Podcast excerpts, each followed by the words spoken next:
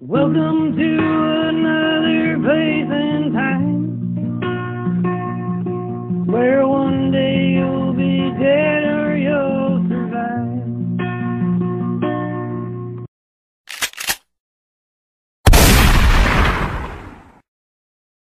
Hey, everybody, and welcome to Dead or Survive Season 2. And we're back. And I am your host, Rob Riches, And I'm Cheryl Riches. our other host, I'm because she's already forgotten how we do all this. Well, it's been it's been a minute. that doesn't mean you forget how to say your name and what you are. I forgot how to set up the podcast, didn't I? And I've been sitting here for an hour trying to remember how to record. see, these are things that you wouldn't know, but she feels she has to tell you. And then when I make fun of her, she'll be like, Why did you make fun of me for that? Listen, I'm not an editor. I try. Oh, boy. Well, we survived season one, so we got this far. We're into season two. Um, if you're not sure what happened or why we were gone, there is a uh, whole prequel, I guess you would say. I called it a season two promo. That's what I a whole called it. promo of what Yes. happened and where we've been and what was going on. But basically, summer came and we said, screw it. That's Yeah. the uh, short form. There's the long form if you like to do it. But uh, if you like the Coles note, we said, screw it. Shut down, regrouped, a bunch of stuff going on. And here we are back. Why are we back? Because We've had a lot of people ask us to come back, actually. Lots of people. I've I've had lots of people ask me. the fans demanded it. We- I mean, most of them wanted to hear me. They didn't care if Cheryl showed up, oh, please. They wanted to be grossed out by my stories. Hmm, which I'm sure you won't let us down with. Uh, it's been a good summer. It Done lots of camping, so we can talk about that over the podcast. Did lots of motorcycle trips. yeah. Um, if you hear any barking in the background, we are also fostering a dog. Yeah. If you want to adopt her. If you'd like to adopt her, yes, give that out there. yeah. Yeah. She, they're uh, actually, we'll just tell you, we're with the Rebel Dog Rescue, and they're a great organization. So if you're looking at adopting a dog, look for them. I would highlight Martha. yes. Martha's a very good dog. She's- She's just a little ball of energy, and Cheryl and I are not little balls of energy. Yes. and our other three dogs. So we have lots of dogs. We've always done fostering, or we haven't always done fostering, but we usually do a lot of adoptions. We go through uh, Rescues, res- yeah. rescues and all that stuff. This is our actual big first foster. Um, and you're probably going to hear in the background because she is not beside us and she gets all kind of yippy. Yeah. But she is She just- actually she is a really good dog. She's, She's, really good. street. She just wants people. She's Yeah. really happy, except right, now. right now. now, while she's barking. Anyways, uh, I'm gonna guess that if you're sitting across from me and you have that microphone in your face, that means that you've got a story for me. I sure do. Are you gonna gross me out again? I maybe a little bit. Not as bad as it has been. All right. Oh, so you're gonna start us off slowly and reel us in as we go? Um, Like I mean, over the course of the I mean- podcast weeks. yeah, probably. Yeah. Although it's still kind of bad. It's just not quite as bad as some of the stories that I've told you. Hmm. All right. Well, we'll see what happens here. Have you got your drink? I do. I have just a little bit of wine left over from Just a last little night. bit, yeah, from last night. How many bottles of wine did I buy you? Two. And you got a little bit left over. Listen, I had company. Yeah. It in wasn't your, just in your head. no. What about the Somersbys I bought you? I also had company for those. And what about the beer that you took out of the fridge? That was a mid Out of my garage fridge. That was a mid afternoon. I've been working hard beer. You haven't done anything. You didn't even go to work. Yesterday we were working hard. I can't remember what we were doing. We went grocery shopping. No, we got back. Oh, we were working mm. on the trailer. That's what we were doing. Oh my god. She vacuumed for 20 minutes. and she's calling that working. And then she went in and made soup. it's hard work. I had to fight the crowds in Costco. Oh boy. There wasn't even crowds at that Costco. You keep saying how it was easy. You've got Can nothing. Can you give me a bone here? No, nothing. Nothing for you. Anyways, you have your drink, you have your story. So let her rip, potato chip. That hasn't changed. Okay. All right. This week, I am going to tell you about Colleen Stan, also known as the girl in the box. Apparently, this is like a fairly famous story. I had never heard of it. Have you? I think I think I have. When you said girl in the box. Yeah, I guess it was like when it came out, Uh, it was a media circus. It was in the early 80s. Maybe it's because you're older than me and you remember. But the, it was a complete media Older circus. and wiser. so, anyways, I don't remember it. Um, You didn't remember how to do a podcast from a couple months ago. I yeah, that's true. My memory is shit. But that's Shit. it's non-existent. yeah. People, you don't understand this with her. Okay, I'm going to go back in here with her memory. We were in the garage. I said to her, "Can you close the garage door and grab me a pop out of the fridge?" She closed the garage door. I literally walked out the door to the truck to start it to warm it up for her. She closed the garage door and got in the truck, and I'm like, "I guess I will go get my own drink." Okay, but I think my transition into dementia is going to be fairly smooth. So- yeah, because it's here now. Anyways, did you remember you have a story? I yes, I do. I'm going to tell you that story right now. Okay. Okay. Girl in the box. Colleen was born on December 31st, 1956 in Oregon. So on I don't know a whole bunch about her childhood. It didn't Way say, to research. Well, I I did, but it didn't say a whole bunch. So I'm going to assume that it was a fairly normal childhood. Her family seems to have loved her, so that's good. Anyways, on May 19th, 1977, when Colleen was 20 years old, Colleen decided she was going to do a little hitchhiking. Seems abnormal now. Back then, not so much, right? No, I've actually done hitchhiking. Yeah, that's still abnormal for your age, I think. Really? Maybe, I don't know. I think you're probably right on the cusp of when hitchhiking kind of stopped. Yeah, I guess. I mean, And you were I- also raised in the sticks. and I was only molested once. yeah. So I mean, it wasn't like I was really upset about it. okay. She wanted to hitchhike from her home in Oregon to Northern California for a birthday party. She wanted to show up at her friend's birthday party party as a surprise. Her friend didn't know she was coming, but it was a little over 600 miles away. Now, Colleen was an experienced hitchhiker, so she, she felt pretty safe because she had done this so many times before. She wouldn't get into the car with people she didn't feel comfortable with, and she was kind of picky about her rides. So by the middle of the afternoon, Colleen was over halfway there in the town of Red Bluff, California. So she had a little over two hours left in her travels until she was going to reach her destination. She'd already turned down two drivers because she didn't feel safe. Like she didn't think that she was going to get in with them. They sketched her out a little. And then a young couple pulled over and they had a baby in the car. And so she felt like, oh, they'll be safe. They're a young couple with a baby, right? So why Yep, wouldn't why wouldn't you feel safe? yeah. The couple was Cameron and Janice Hooker. Do most people realize that if they have a baby, they're probably stressed out? but stress doesn't make you do the things that these people are about to do. Usually, unless you're these people, I guess. Anyways, she gets in the car and there's not much conversation going on in the beginning. And she just figures, well, you know, you, you meet somebody, it's awkward. You don't have much to talk about. You don't know what you have in common. But she did notice that Cameron kept checking her out in the rearview mirror. So that was starting to like bother her a little bit. Out. maybe he was a little nervous that she was going to do something to them. back then was that a nervous thing for women to do that sort of thing I don't know. maybe i don't know What Could year be. did you say it was? 1956 i guess like No, she was born in 56. oh yeah 1977 You don't even know your own story. i do You already forgot the dates. i just i knew the dates i just said them wrong Wow. anyways i was just a wee babe um at one point they pulled over to get some gas and colleen got out to use the bathroom she said that while she was in using the bathroom there was a voice inside her head to jump out the window and run and never look back Usually go with your Yeah, instincts. just listen to that little voice in your head. Even if you're wrong, what's it going to matter? Like at the end of the day, maybe you'll know that you did something to save yourself. Maybe you won't, but I don't know. Listen to the voice in your head. How many of your stories have that? You know what I mean? They're like, I thought about this, but then I thought, nah, Yeah. that could never happen. Stop, stop, stop. It's so true.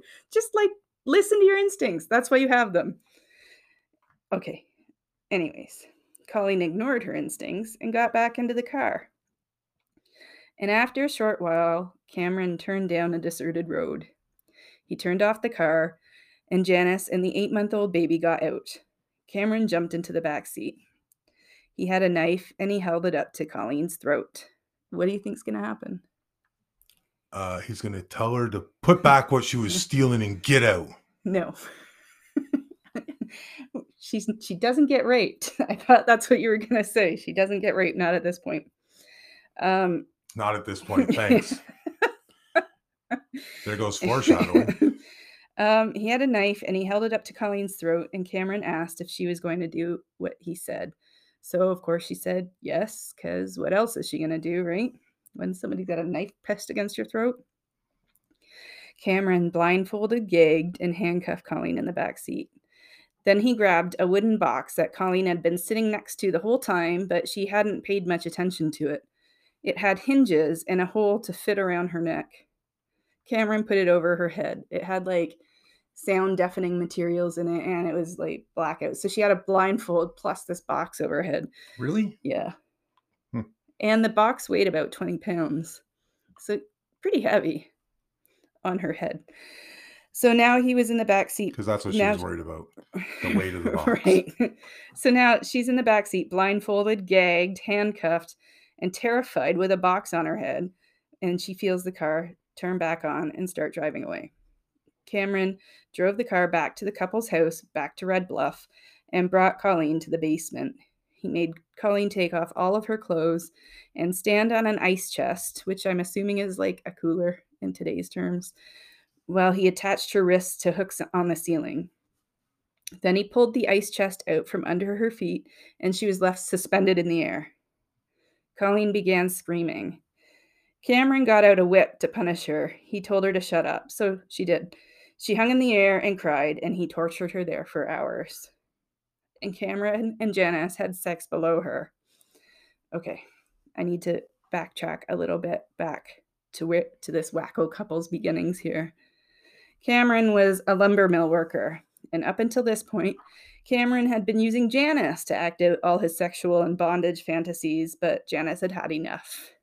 Janice agreed to let Cameron kidnap a girl and act out his fantasies on her as long as there was no sexual penetration, because that makes it okay. No, that's where it goes wrong, right? That doesn't make nothing makes it okay. no, nothing makes it okay. Absolutely, but whatever. That in her little twisted head, I guess it was made it okay. So this is how Colleen ended up strung up in the basement. When he was done for the night, he left Colleen still hooked to the ceiling and still blindfolded, but he gra- gave her a crate to sit on. Well, that was nice of him. Yeah, Yeah. kind, What a kind. what a gentleman. Right. This whole time, her family thought that Colleen was still hitchhiking to her friend's or had arrived to her friend's birthday party, I guess. And she was going to stay there for a couple of days. The friend didn't know to call back and say she didn't arrive because she wasn't expecting her at the birthday party. It was going to be a surprise. So nobody knew that she was even missing at this point. After four days, when Colleen didn't come back, her roommate started to worry about her disappearance. So her roommates called Colleen's parents to say, like, she's not here. Have you seen or heard from her? Do you know what's going on? Colleen's parents contacted the police, but with the police not having anything to go off of, there wasn't much they can do. And Colleen's parents spent the next days driving up and down that highway, that whole 600 miles back and forth, trying to find any sign of Colleen. During this time, Colleen was being held in a crate like box in the basement. It was like taller than it was long, so she it wasn't long enough for her to lay down in. So she was forced to sleep sitting up. Cameron told Colleen that if she screamed, he would cut her vocal cords out and that he had done it before.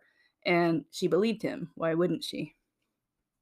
Meanwhile, Cameron and Janice are living upstairs and they just keep living their lives as if there's nothing else going on. Cameron would go to work every day and Janice would take care of the baby.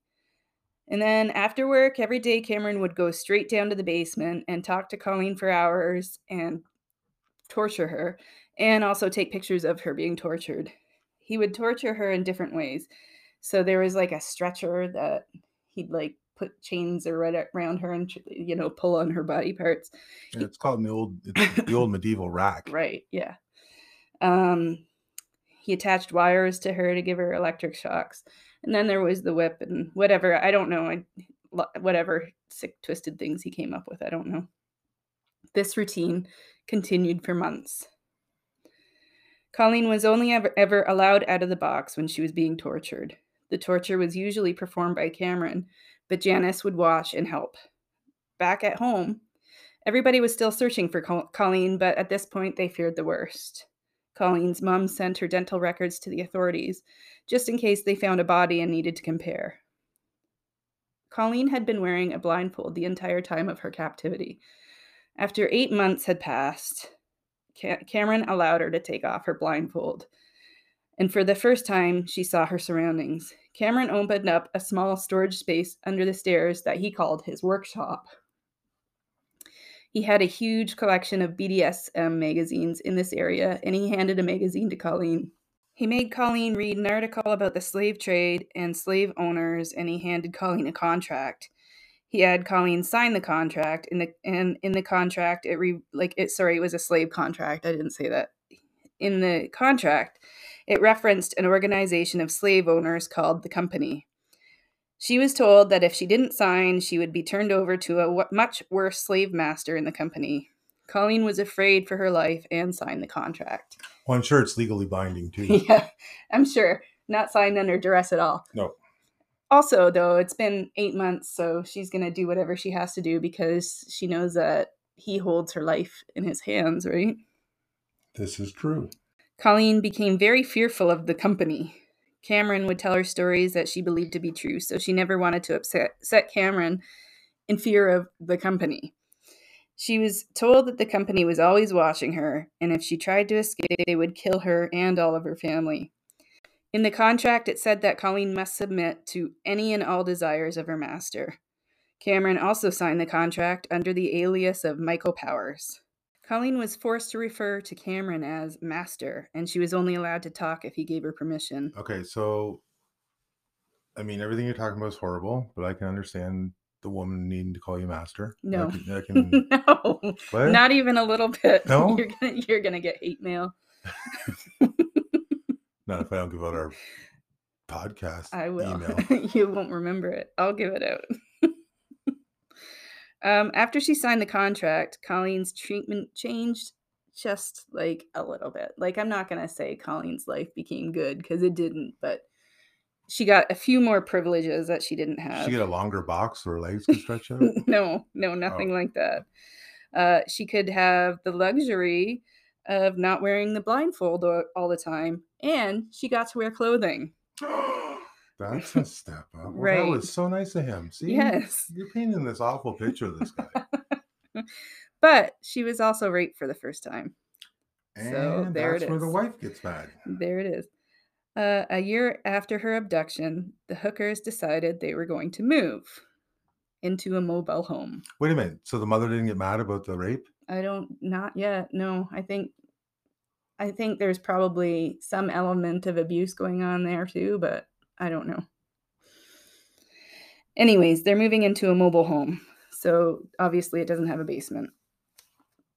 So he doesn't have a basement to keep Colleen in anymore. Well, that's good planning because I mean, what you should really do is really think about your living. You know, like yes. I have Well, when you have some in the basement, so what I'm going to do is now take away that basement because I no longer need it. Well, he solved this. He solved this by building a box about the size of a coffin. What is it with him in boxes? He's a carpenter. Yeah, but still, I know. I don't. box. Yeah. But he kept this box in the frame of the couple's waterbed. Colleen spent the next two years in this box. She was let out of the box a little bit more, like a little bit more than she had been in the basement, but the majorities of her days were locked up in this coffin sized box. The hookers would let her come out sometimes to do chores or gardening. And by this time, they had had a second child, so they would use Colleen as childcare. come on. Nope, that's a real thing. And Cameron began to build a dungeon. This was a place that he planned on keeping Colleen. In the mobile home? yeah, like outside of the mobile home, they had like a little shed. He planned on keeping Colleen there and also other women that he planned on kidnapping. And he forced Colleen to help him build it. So Colleen spent a good part of her days digging a hole underneath the shed for her own dungeon. And nobody in the neighborhood, nobody saw this, nobody thought it was weird. I don't know. We like- all thought they were a good couple. they were so quiet, never expected anything. Colleen was so afraid of Cameron and the company that even when she was left out of the box to do her chores unsupervised, despite the fact that there were neighbors and phones, Colleen never tried to escape or get help. And then she would just get back into her box. In 1980, it had been four years since she had been abducted. Colleen had gained enough trust from her kidnappers that they allowed her to phone home. Imagine the shock. Come on. No, I know, I know, like complete brainwashing. Um, Cameron made Colleen believe that the company would be listening to the conversation, and if they heard her say anything, they would hurt her and her family. When she called home, her younger sister Bonnie answered. And Bonnie obviously had like a ton of questions to ask her, but Colleen was afraid to answer anything that might endanger either of them, so she just said that she was all right and she loved them and missed them all. Colleen's family never connected co- co- contacted authorities after the phone call because Colleen said that she was fine. Understandably, they thought that Colleen had joined a cult. They were big back then. They were afraid that if they got the police involved, they might make her angry and she might not reach out again and then they'd lose contact with her forever. So they didn't they never contacted police. Um, a few months later, Cameron decided that he was going to allow Colleen to visit her family. What is wrong with this guy? Like, I don't get it. I hope not saying wrong with the yeah. guy, but Like he makes these. I he, I think he's just really arrogant, right? Like he thinks that he well he did have so much control over her that it didn't he he'd never had doubt that she wouldn't sue, say or do anything. I guess he's cocky. yeah. Um. But what's that thing there when you remember when the or what's it called when the uh Oh, the uh, Stockholm syndrome. yeah Yeah, I talk about that later. Oh. Yeah, but that's that's exactly what was going on. Stockholm syndrome. Um so Cameron and Colleen show up at her parents' house one day unannounced. Cameron introduced himself as Colleen's new boyfriend using the name Mike Powers, the same name that he used on the contract. He left Colleen with her family, like he left her there for 24 hours and he left. And because he said he had to go to a convention and that he would pick her up the next day. So the family noticed how skinny and pale she was, but they were just so happy to see her and they didn't want to scare her off, so they tried not to ask too many questions. And Colleen didn't say a word. She didn't make any kind of indication that there was something wrong.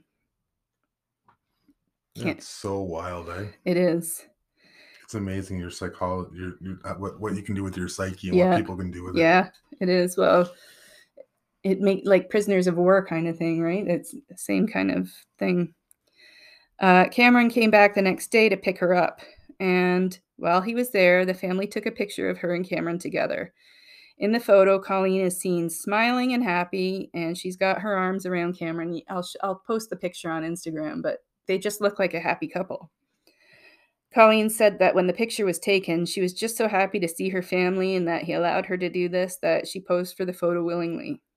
He said that they were moving soon and that he'd send the family the new contact contact information as soon as they settled. When they got back, I think Cameron freaked out a little bit at what he had just done and he locked her in the box like immediately. And she was left in the box for 23 hours a day after that. And because like for 3 years, three three years she's in that box 23 hours a day so he screws up or gets panicky and then throws her in there and doesn't think that wow yeah and she was like what i didn't do anything wrong like i did everything that you said but um because she was in there for such long periods of the day she would use a bedpan in the box but it was she'd like keep it at her feet but she couldn't she didn't have enough space to sit up or anything so she'd just kind of hook her feet around it and then scooch it back towards her and then try to push it back again like terrible conditions. Obviously terrible what you don't think that being put in a box for 23 Yeah. hours under a waterbed is great conditions yeah yeah. like can i imagine it must get really hot in there in the summer could you imagine the bed sores too like Oh, just from laying there like you, you can't move you can't stretch you Yeah. can't Six years after her abduction, Janice Hooker took an interest in Christianity. They knew that Colleen had been a devout Christian, so sometimes when Cameron was at work, Janice would let her out of the box and they would read the Bible together. And Cameron eventually allowed Janice and Colleen to go to church together every weekend. Janice must have started feeling guilty with her newfound Christianity because Colleen was reintroduced to the neighbors and the children, and she started to get some more time out of the box.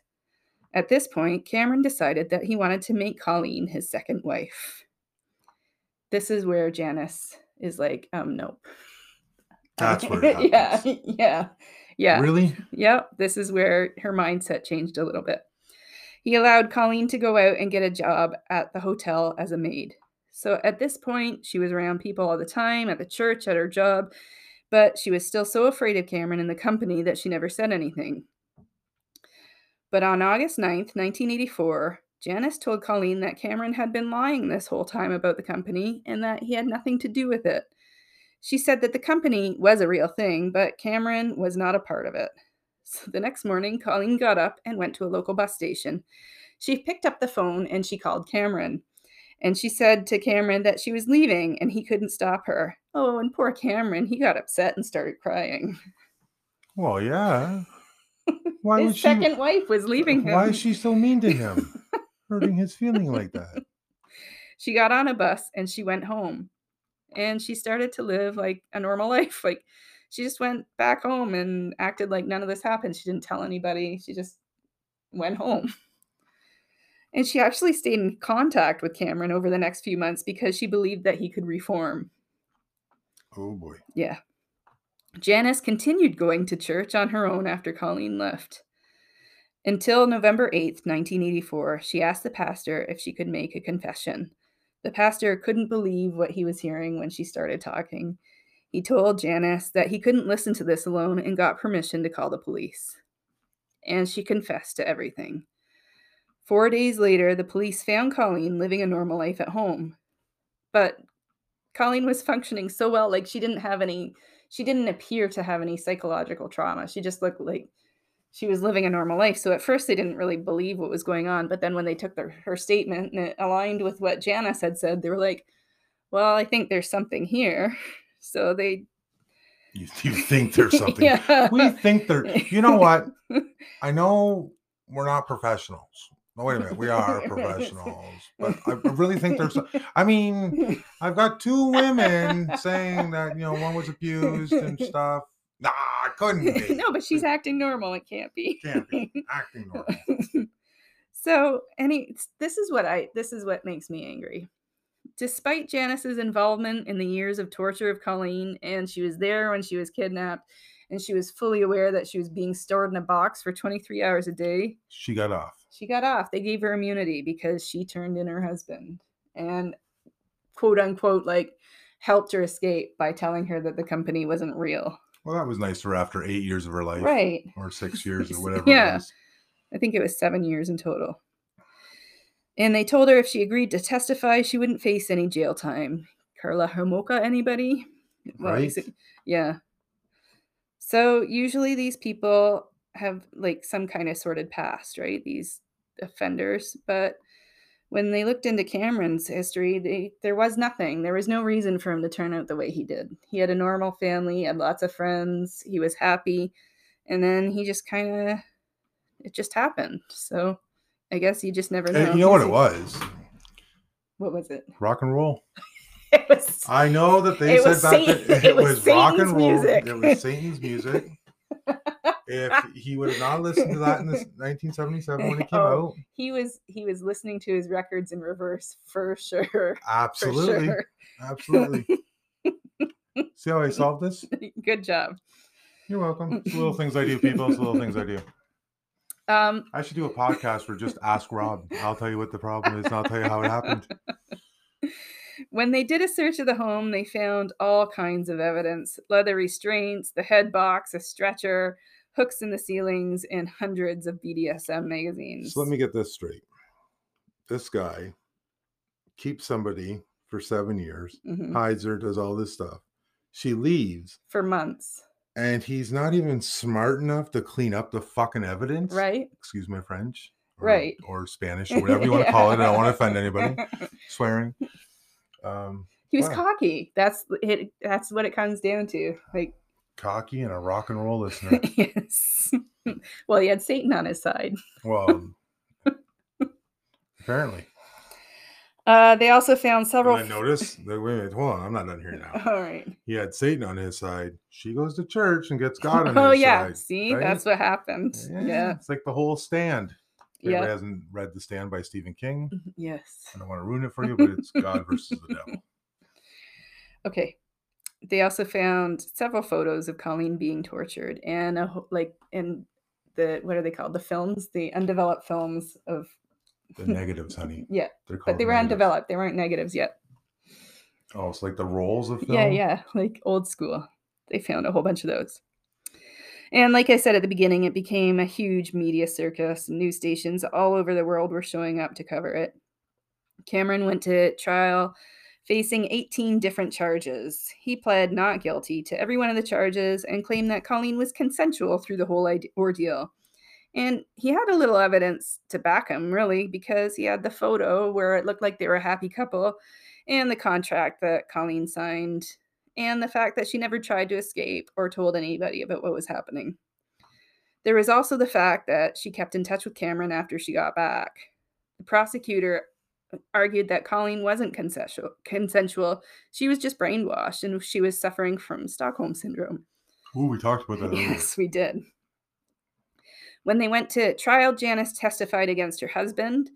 And at the trial, they made a replica of the box that Colleen had to lay in for 23 hours a day. And the jurors were even allowed to lay in this box and, box and put themselves in Colleen's shoes. Whoa, did they have to sign a contract first? They should have had to sign a contract first. How creepy would that be, though? More importantly, how much did that turn on? Oh, yeah. Yeah, it probably did, actually. I didn't even think about that. Um, Look at them getting into my box. yeah. Um, three weeks into the trial, Cameron was called to witness. He admitted that he did kidnap Colleen, but he claimed that after a few months, Colleen fell in love with him and that it was all consensual for the next seven years. The jury took almost a week to come to a verdict. really? They took that long? Yeah, well, I guess with the evidence, like you have to be absolutely certain, right? So, I'm- anyways, yeah, he was found guilty and he was served consecutive terms totaling 104 years. But was released after 20 Yeah. for good behavior. He's actually he was up to for parole I think in 2017 and obviously denied, but he's up for parole in 2022. So I wonder what happened or if it's happened yet. you didn't research that? No, I was I'm just gonna assume he was at, stayed in jail because I haven't heard it in the news. Okay, because I focus on the survivors. I'm gonna tell you about Colleen. Okay. Colleen immediately tried to get back into a normal life. Like, this girl's a fighter. She's like, I'm not going to let this hold me back. She got an accounting degree and she got married and had a daughter. Then she got divorced later, but eh, that happens. And she has since helped to campaign for abused women, and that's what she does now. Is she tries to help other women who may be in similar situations that she was in. So that is my story of the girl in the box, Colleen Stan. Huh. Well, not as bad as right? some of your I- stories. yeah, I'm like easing you into it. However, twisted.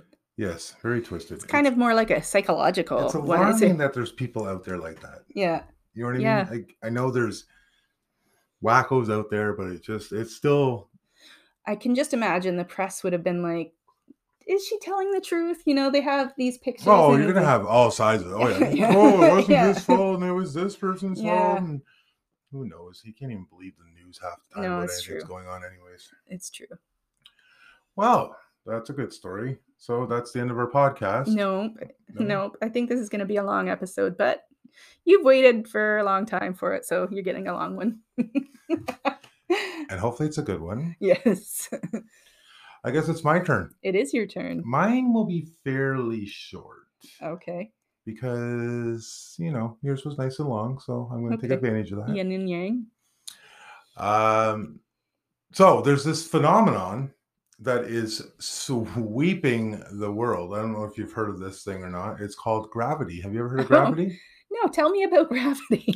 so gravity is this thing that holds everything down. Now we do have some days um, where we have low gravity days. oh, we do. Uh, yeah, oh yeah, yeah. There's days where I know I'm at work and I have to like I have to lean on a flow rack to make sure it doesn't Float doesn't away. flow away, or I have to lean on some boxes and stuff, right? Because it's low gravity days. Oh, okay. But those are very rare days. They're usually forecasted months in advance, so you know when low gravity is going to happen. The rest of the time, gravity is gravity. right. Apples to the ground, all of that nonsense. Yeah, hold Isaac Newton, bounce Yeah. off your head, yeah. all that good stuff. However, our uh, Darwin Awards today, these people did not know that gravity existed, I guess. Okay. So, for my first story, a gentleman in the United States walked into a grocery store Okay. and they had water on sale, cases of water. Okay. Now, when you're pulling a case of water to put it in your grocery cart, where do you go? Well, the top, obviously, because of the weight that's on top, first of all. So, you wouldn't go to the stack of water and pull out the middle one because you've played Jenga, right? yeah. So, what happens when you pull the middle one out? Well, it depends. Sometimes it stays. Sometimes it stays, Sometimes right. it's sometimes it doesn't stay. Right. So, because of gravity, hmm because of pulling the middle case out, Uh-huh. the entire display of water crashed down on this guy and killed him. It killed him. It killed him. He was when I hear this story, it makes me think that he was trying for an insurance scam and it went badly. uh, maybe it didn't say anything about that. It just said that the water was on sale and he went in and he pulled out the middle case and they had assumed that he'd never played Jenga before. Now, I think the other thing is that the entire case, like the whole what do you call that presentation or Yeah, what- storefront or whatever? You know, they do all those funny things with Yeah. their own designs and stuff. So the whole thing came crashing down, and it took them another two hours to try to figure out what was going on. And there was so many cases of water, like they couldn't figure out why they fell or whatever. And they finally had to go back and review cameras, and then they found the guy pulling it How many there- cases of water were there? Holy crap. well enough that poor Johnny. And if you don't know, I call everybody Johnny, unless it's a girl. We're Yeah. going with Jessica. Is that what we decided? I thought we were just going with Johnny still. No, I changed it Oh. to have a girl. I don't remember. Well, uh, season two is Johnny and Jessica because that's what I remember. I don't think it was Jessica. it's However- Jessica now. My story. Sush. Jenny, So- Johnny and Jenny. It's Jessica now. I don't care. Why are you living in the past? Like the rabbit. There you go. Like the rabbit. Jessica Rabbit. But she wasn't a rabbit. No, but she was Jessica Rabbit. Are you a future Darwin Award? Oh my god. Carry on with your story. I'm trying to. You keep interrupting. So they had to go back to the video footage, and that's where they finally found the guy pulling the thing and all the water coming down on him. So he was under there for several hours as well, wow. or a couple hours, but yeah, There were so many cases of water that they didn't they couldn't even see the body. Yeah. So again, again, how tall did this have to be Yeah. that you're pulling from the middle? Like, why wouldn't you go from the sides or Maybe something? he Like, couldn't reach the top. then you pull from a side or something. Yeah. Come on. There's huge displays. Or maybe you go and ask somebody, hey, how do I get that Like, water was- way up there? Was he a little guy? Was he? don't- I didn't measure him. Was- yeah, I don't know. I was gonna reference people that people here don't know, and it's probably not a good idea, anyways. Yeah, why would you do that? Why would you pick on little people? It's not like you're that tall yourself there, short. I mean, you have a daughter that's a midget. I do not. You can't. That's She can just say what? That's her nickname. That's her nickname. yes. And why is that her nickname? She's not short. Because she's short. Okay, so gravity, one, people, zero. okay. Now let's hop in our airplane and fly over to the Czech Republic. Okay. I'm with you. You with me? Mhm. You in the Czech? Yep. We're gonna land now. Oh, that was a rough landing. Now you're judging my pilot skills. Yep. Fine. Next time you're not coming on the flight. so we're in the Czech. It's nighttime. Mhm. A silent hush crosses the land, except for the smashing of a window at this one factory because scrap metal is a big, big industry. Yes. So people find all the scrap metal um, around here, copper. You know, people go in the house, like new oh, houses. steal it. Yeah. Yeah, and they steal all the copper out of it. They t- take all the copper stuff. Well, over in the Czech, uh, steel is big. So five burglars break into this factory, and uh, they get in there and they see these steel beams. So they get out these torches and they start cutting them, and uh, you know, trying to break it up so they can carry the steel out. And they get one done, and then they get another one done, and then they do another one, and then guess what? They collapse the building on themselves. Yep. Gravity wins again. They cut enough steel out that the entire building collapsed. they cut the steel support beams that holds everything up. So they were going around taking the footings Idiots. was holding the roof and they were cutting them. And the first couple obviously doesn't do Yeah. anything, right? But then they went, yeah. So the whole building came down. Out of the five that were in there, two died and three were seriously injured. Oh my god. right? wow. I don't know. Like when you say what is wrong with that guy in my story or your story, which one's worse? Like what is wrong with them? Well, yeah. I mean, I guess you, you think of factory, I'm going to stick to steel. But yeah, like you would kind I mean, again, I'm not a carpenter or anything, but I kind of know about structure.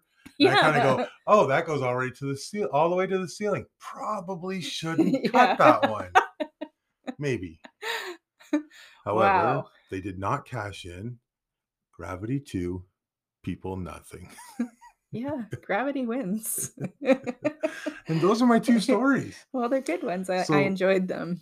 So, um, yeah, just remember check the Weather Network or wherever you get your local weather from. Look for low gravity days. Those are the best days to uh, get your- water and steal steel Yeah. if you're planning that, or if you want to do some home renovations Yeah. because the gravity won't be as uh, heavy that Yeah. day, and you should be okay. If not, then just hold your chair down or hold your bed down yep, by yep. sitting on it or laying on it. I try to do that. If it's really low gravity day, sometimes I call into work to make sure my stuff at home doesn't float away. So again, just be aware of that in future. So, ladies and gentlemen, as I always say, we're at that time of the podcast where I say, please like, yes. follow, Please like us. download, share with your friends, share with your families, like us, do whatever you got to do. Please. yes. That's we what we need. appreciate it. If you have any stories or would like to comment to us or tell us anything or even just, you know, say shut the hell up. Or even if you just have something interesting that you'd like to tell us. Yes. Or if you know somebody in that would they have a good story, just send it to us and we'll we don't use their names anyways. Or if you want to be on the podcast as a guest and you're in our area. which is Canada and Ontario. We can find you. Yeah. or I guess we could do it virtually, but that would take a whole lot of figuring out. Yeah, she, she can barely get us to record. I wouldn't go for that one. Anyways, how do they email us? Dead or Survive Podcast at gmail.com. That is so still still stupid, even into season two. it is not. You can also look us up on Facebook. There's a Facebook page, Dead or Survive. We've had other people from other areas reach out to us there. We appreciate you guys commenting and talking to us. Join there. If we get enough people joining and stuff, maybe we can do some cool stuff on there, some interactive stuff, whatever. Yeah. Yeah. Um, and then um, Cheryl also puts everything on Instagram, some cool pictures and stuff. And sometimes she comes up with Rob isms or what would you call it? Um, it's quotes by Dead or Survive. or quotes for Dead or Survive or all that stuff. Like, Yes. you know, like gravity is a thing, yes. uh, you know, all that kind of stuff. So there you go. And last but not least, I know you've missed it. They've been waiting this entire time it. for this moment. And since Halloween is tomorrow, Oh God, didn't we do Halloween dad jokes last season? so what? okay. What? All right. You had a birthday last year too, and I celebrated it. So just don't worry about it. All right. How come none of the monsters or ghosts will go trick or treating with a vampire? I don't know. Because he's a pain in the neck. Oh. Thanks for listening, guys. Thanks for your patience and thanks for keeping with us. We appreciate it. Have yourself a happy Halloween. Play safe. Check your candy. And bye.